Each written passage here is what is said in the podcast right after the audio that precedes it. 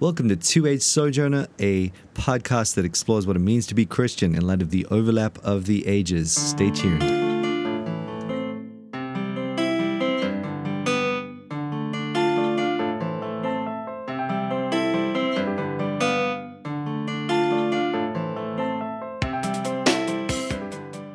Well, here we are, Thursday Theology. Going to be thinking a little bit more about some good stuff.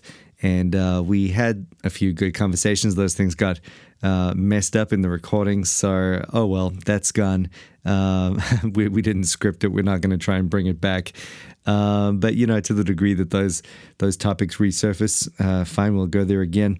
Uh, but we we want to be thinking a little bit more about theology. And uh, one of the things that I was really happy with with the discussion we had previously was um, our um, uh, we were talking about books that we had read, great books this year, um, and uh, that was a great discussion on its own right. Um, uh, it's important to take stock of those things, I think, every once in a while. But yeah, we spoke about some of my favorite reads, I suppose, uh, and and so that's why I like that recording. Um, one of the guys that we spoke about was uh, Jordan Peterson, and uh, that was good, wasn't it, Nick? Yeah, Jordan Peterson. Yeah, yeah. but I tell you what, instead of going down that track again, and uh, we did make reference to uh, Lee Irons's um, uh, review, which really did a great mm-hmm. job. Um, so we'll post that. I'll put that on the show notes, or if not, actually, I won't. I probably won't put it on the show notes. Who am I kidding? Um, you know, go ahead and just look at Goodreads. You know, just uh, search up Jordan Peterson's thing. Twelve Rules for Life. That's right, and. Yeah um, yeah, it, it's just very good, very insightful, and uh, much of what we were saying came out of that. But if you read that article, you'll get the best of it anyway. Um, but but let's yeah. uh, we didn't get around to talking about some of your good reads for the year, uh, Nick. Why don't you uh, start us off yeah, this time? Well, let me. It's so if you had to ask me what's my top read of the year, it's down to two books. Um, James Dolezal's "All That Is in God." That mm-hmm. was monumentally excellent. Mm, got it mm, as an mm. audiobook, listened to it twice within the first week of getting it. Tell us about Just that. Really, well, I mean, yeah. Yeah, I mean, it's uh, obviously it's it's an investigation of classical theism. Yeah. So basically, uh, what the premise of the uh, the the thesis of the book is that we have drifted from uh, better earlier forms of uh, theology proper, and it's it's now called classical theism, and it's returned to the theology proper, that's the doctrine of God, that the medieval church, the Roman Catholic Church, mm-hmm. the Reformers, and the Reformed scholastics all would have held in common. So, in other words, if you had asked any anyone from the medieval all the way to the Reformed scholastics to define the Trinity mm-hmm. or the doctrine of God, they would have been using the same vocabulary. Mm. Um, it would have been a vocabulary that was borrowed strongly from philosophy a lot of Aristotelian concepts mm-hmm. like uh, God as pure actuality, the impassibility right. of God, the simplicity of God, right. certain definitions of uh, eternality, supernatural, uh, supratemporal definitions. Um, so all of that would have been held in common. And then after the Enlightenment, what happened was the death of metaphysics, mm-hmm. and only true knowledge is only that knowledge that you can verify through the Just senses. empirical, yeah. You know the whole. Mm-hmm Kantian distinction between the noumenal and yes. the, the, phenomena. Now let's yeah. let's move slowly there because I know um, I know the pain of of uh, getting lost on those things, and you want to track. So, um, okay, just just pulling it back a little bit. We'll come back to um, the noumenal phenomenal deal, um, but maybe just even to start at the starting point and and to interject there and try and draw as much as you can remember out of that book. Um, the, much of the critique um, for a classical theism rests on the fact that we're borrowing too too much from you know, Aristotelian thought. Uh, would you agree with that? Um, I would say no. Um, I think, as we've discussed before, there's a ministerial use and a magisterial use of philosophy. Right. Um, and the Bible itself gives us the example for bor- borrowing from philosophy uh, in John 1, doesn't it? Right. The totally. Logos. Yeah. That's a concept that both Jews and Greeks would have had.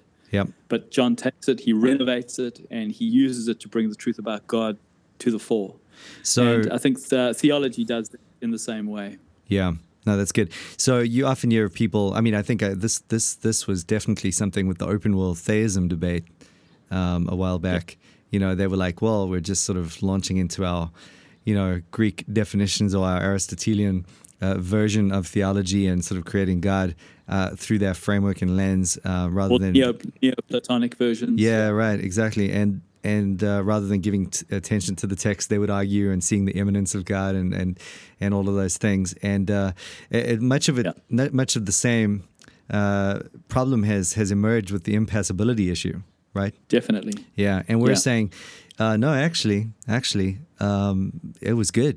It was good that we used Aristotelian categories. It was good that we used good thinking, right? Yeah, it's good that we use philosophical, uh, you know, nuances in terms of definition. Yeah, So I mean, one one big sort of emphasis in the book is the nature of how we talk about God. Mm-hmm. Um, and when when you make an a- assertion about who God is, we call that predicating something about God. right. And nature of predication about God in the language of Scripture, the way in which language is used is always analogical. Yeah. So analogical predication. Um, So univocal, equivocal, and analogical are the three categories. Right. Univocal is when I say my dog is good and I say God is good, I mean good in the same way. yes. And that's you confuse the creator with the creature. Right. Um, and we can't speak about God because there is a category difference between us and God. right. That's that ontology thing again. Yep. Good. Yep, the creator creature gap is absolutely vital to maintain. Uh-huh. And uh, we, we would assert that the Bible doesn't speak univocally when it describes God. It's Right. always it's always speaking analogically. Equ- uh, to equivocate in language is to say something and to mean nothing like what you're saying. Yeah. So when I say God is good, I actually mean that he's evil. Or um, Yeah. I can't even get it any Right. any any uh, conceptual closeness to the concept. Right. So and we, we're saying no, the, the the God who has revealed himself and who has made our minds to understand him has communicated in order to be understood. And although we don't know him exhaustively, we yeah. yeah, and so analogical predication becomes important as the Totally. the middle ground, which says like but unlike. Yeah. Where, Just you know, Yeah, like analogy. Yeah, yeah, good. I can think of somewhat, like I can think of theological groups that have um, gone the univ- uh, univocal or univocal route. Um, um, I can't, and that would be those who um, who really fail to see anthropomorphism sometimes, and just sort of Yep, you know Mormons, uh, yeah, Mormons. That's right. I can't think offhand of those uh, who go in the other direction though, who equivocate. Well, I suppose that would be Greek Um, Orthodoxy, so wouldn't it? equivocates would be, would be. Um, so I'm just trying to think now. The cataphatic theology. Today. Right. Uh, yes. So basically, um, oh, forgetting the Greek philosopher, there was a, an early Greek philosopher who basically he used uh, apophatic, the apophatic theology, but only to say that we can never know God. Uh, I suppose uh, Karl Barth would be an extreme. Mm, there we go. That's, That's, great. you know, yeah. God is unlike everything that we know. Right. So emphasize the transcendence. Yeah. Yeah. Good. That's great. Yeah. So those are good, uh, helpful ways just to kind of put put this into terms of the storyline. Um, okay. So basically, uh, you know, we're, we're uh, uh, what is the title of the book? Sorry, that uh, uh, he wrote. all that is in God. And so the the sort of the one liner that he's trying to borrow from is all that is in God is God. Right. So God is not made up of parts. Uh huh. You know, he is a simple being. We, what we mean by simple is that he's not that he's stupid, but that he is altogether himself. He's not divided within himself. He's not dependent upon anything for himself to come to the place of what he is or who he is. Right. Um, is the book driving at uh, classical theism in general? Is it just a theology or doctrine of God, or is it is it trying to set up impassibility? So what it's doing is it's basically saying, guys, we are, we call ourselves Calvinists, we call ourselves Reformed, we call ourselves confessional, but we've drifted, and so it's basically a, a call to return Right. to the earlier, stronger, more biblical understanding of God. And there's some interaction with some uh, modern guys who are getting it wrong, who've made some capitulations, um, some big names that we would all love to read and we're too scared to criticize ourselves. yeah. Um, Yeah. but yeah, very uh, overall an incredibly helpful book. Wow. Very. Uh, I mean, it's, I suppose uh, just to describe my own journey, you know, there are various paradigms you go through. So, Hmm. Yeah. firstly, there's no God in your universe, and then there's God, Yeah. and then now I'm an Arminian, and then you go through the next paradigm shift, which is okay from an Arminian God to a, to the God of Calvinism or to the God of the Bible. hmm And then there's the next paradigm shift, which is, you know, to the God of neo Calvinism to the God of classical theism. Yeah. Yeah. and it's it's it's sort of the next logical step Yeah. um, in terms of depth and getting back to historical rootedness of our faith. Mm, that's good. So you, you were saying um, that in terms of his argument, we are getting uh, beyond the metaphysical when we abandon metaphysics, pretty much with the uh, with the Kantian um, distinction between Yeah, phenomenal so and so noumenal. yeah. Immanuel Kant came, you know, the the the, the reason faith divide. Yes. Kant came in and he divided faith from reason. See, basically, what he did is what everyone accuses Aquinas of doing, of separating nature and grace. Yeah. So you can have something that's that's established and true in grace, but it doesn't agree with what's in nature, hmm um, and that's a false division. We would reject that division, Yeah. and it, that that division rests on man's ability to know. hmm Um, so man is the measure of all things. So if man can't agree, or if man can't see, or if man can't prove, it can't be true, Yeah. or it can't be put in the reason of knowledge or fact. right. It was It's almost be like a in the reason, the yeah. it was- and realm of faith. as I understand it, like I remember with uh, going through Kant stuff. I mean, basically, you know, it's he's dealing with hardcore. Was it uh, David Hume or the empiricism? Um, Yep. You know, that was just so strong. It was just denying any possibility of anything beyond uh, that which you could empirically uh, prove. And uh, th- that left you without morality. It left you without uh, all sorts of any met- metaphysical idea, anything beyond physics. Basically, he would say you can't verify faith statements. and and actually that gets uh, we actually had a discussion about the whole apo- presuppositional apologetics and uh, the place of, of evidence and all of that. So we might we might get back to it or not. But um, sticking for a moment with um, this uh, classical doctrine of God thing, uh, wh- who would you uh, who would you recommend that book to? I mean, who is that for right now? Um, you know, what where at what point would it be a seasonal read? So, if you are uh, thinking deeply about your theology proper, your doctrine of God, um, I would say it's it's critical for uh, even beginners to get into it. Just if if not to fully understand it, at least to get some familiarity with the concepts and the vocabulary. Mm-hmm. Um, you know, it's it's. I think it's just critical to your doctrine of God. You know, does God change, or you know, it's. I think it's fundamental in this in this sense. Mm-hmm. What is God, mm. and what are we, and what is the difference between God and us, mm. and what is the nature of God's being? And so, in our worship, do we want to make Him like us, or do we want to worship Him as He as He's revealed Himself?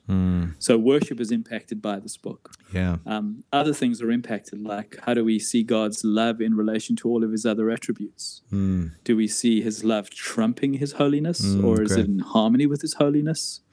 Um, so, just how you understand our usual discussions about the attributes of God and how God, in His own being, is a simple being in terms of His attributes. Mm, okay, He's not made up of parts. Yeah, Um, so yeah, I, I think it, it impacts on every area.